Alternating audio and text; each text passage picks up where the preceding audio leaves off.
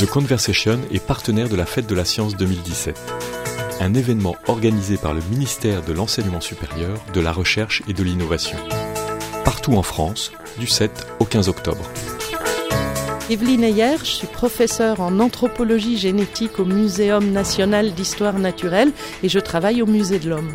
Evelyne Ayer participe au débat Science et sport dans la société, quelle construction de notre rapport à l'autre en clôture de la fête de la science En fait, euh, moi je travaille pas vraiment directement euh, sur le sport, mais on s'est dit que c'était un bon thème aussi d'entrée pour les jeunes euh, pour parler de phénomènes autour du racisme, vu qu'on a ici l'exposition Nous et, les autres des, des, préjugés au racisme. Evelyne Ayer est commissaire scientifique de l'exposition Nous et les autres des préjugés au racisme au Musée de l'Homme à Paris. On accueille la clôture de la fête de la science euh, ici. Et le sport, c'est vrai que c'est un bel angle d'attaque euh, aussi sur ces questions du racisme.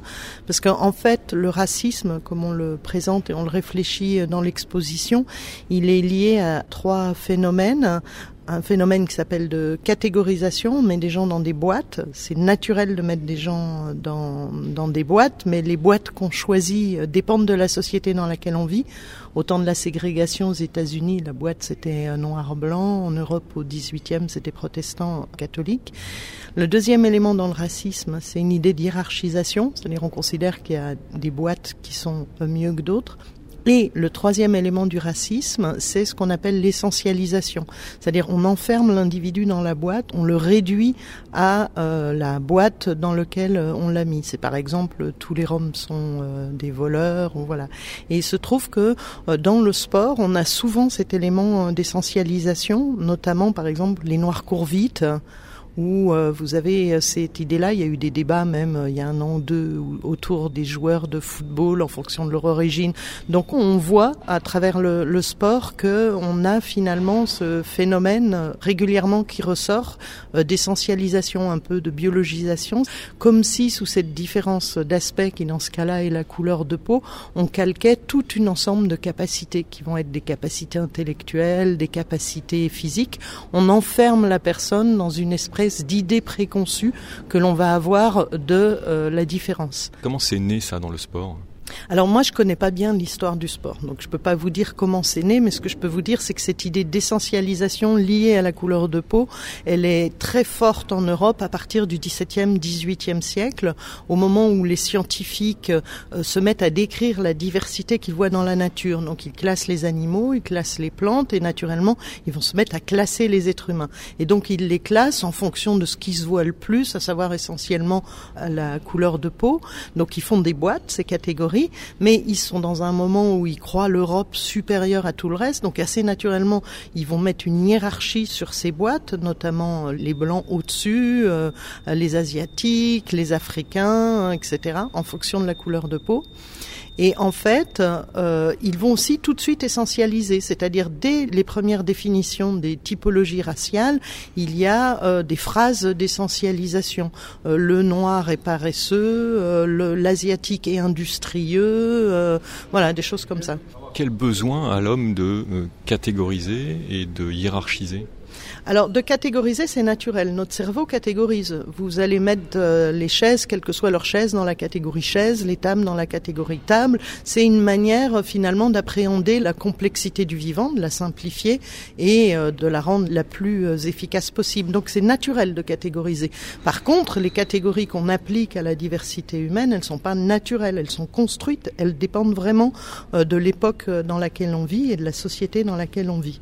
Maintenant, la hiérarchisation, il y a aussi une tendance un peu naturelle dans le sens où dès qu'on fait un groupe, notre groupe, on le considère toujours un peu mieux que le groupe d'à côté. Ça signifie pas qu'on a envie de massacrer l'autre, hein, loin de là. Mais on a quand même une tendance euh, naturelle chez l'homme, dès qu'on fait un groupe, à se trouver un peu mieux que les autres. Donc il y a du terreau pour ensuite aller vers la hiérarchisation vraiment formelle. Et on voit bien euh, comment dans l'histoire, finalement, à différents moments de l'histoire, il y a des systèmes politiques, il y a les intellectuels, il y a les médias qui se mettent en place et qui vont aller finalement jusqu'à une typologie de la race avec une hiérarchisation forte entre les différentes races, entre guillemets, humaines. Est-ce que c'est pas inévitable dans le sport de hiérarchiser puisqu'il y a compétition? Oui, vous pouvez hiérarchiser, mais entre individus, c'est normal. C'est la règle du sport, c'est d'avoir celui qui court le plus vite, qui saute le plus haut, etc. Donc la hiérarchie en tant que telle, elle est normale. Et puis on n'est pas tous égaux aussi biologiquement, on n'a pas tous les mêmes euh, capacités physiques.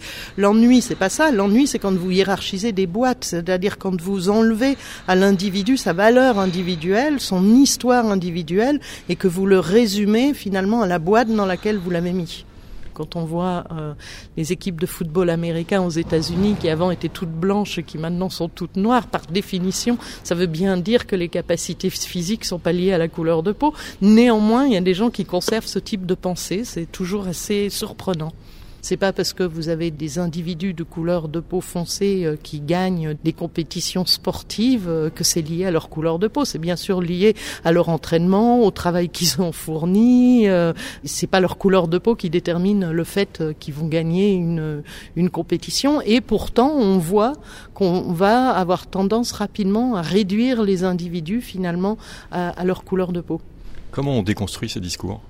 Alors on déconstruit ces discours déjà en rappelant euh, par exemple que les différences de couleur de peau, c'est ce qu'on essaye de déconstruire, c'est dû à une infime partie euh, du génome et donc ça ne peut pas expliquer tout un individu. La couleur de peau explique la couleur de peau, n'explique pas le, reste. Donc déjà de rappeler un peu des informations euh, scientifiques et puis aussi euh, de rappeler aux gens la, valeur des individus. On peut pas résumer les individus aux propriétés entre guillemets euh, d'une boîte dans laquelle on les met.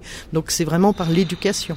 C'est ce que vous allez vous attacher à faire lors du débat de clôture de la fête de la science? Oui, alors lors du débat de clôture, l'idée c'est il y a des euh, jeunes qui sont venus, qui ont visité l'exposition et l'idée c'est qu'ils puissent poser des questions et assister à des tables rondes. Il y aura notamment un débat autour de la notion de nature et de culture, donc euh, dans ce qui fait un individu, euh, quelle est la part de la nature et de la culture. J'espère que la conclusion, mais ce sera qu'en fait on est 100% naturel et 100% culturel. Donc, mais ce sera important de l'expliquer. Le débat Science et sport dans la société, quelle construction de notre rapport à l'autre en clôture de la fête de la science a lieu dimanche 15 octobre à 16h au Musée de l'Homme à Paris. Retrouvez toutes les informations sur la fête de la science sur le site de The Conversation et sur le site de la fête de la science.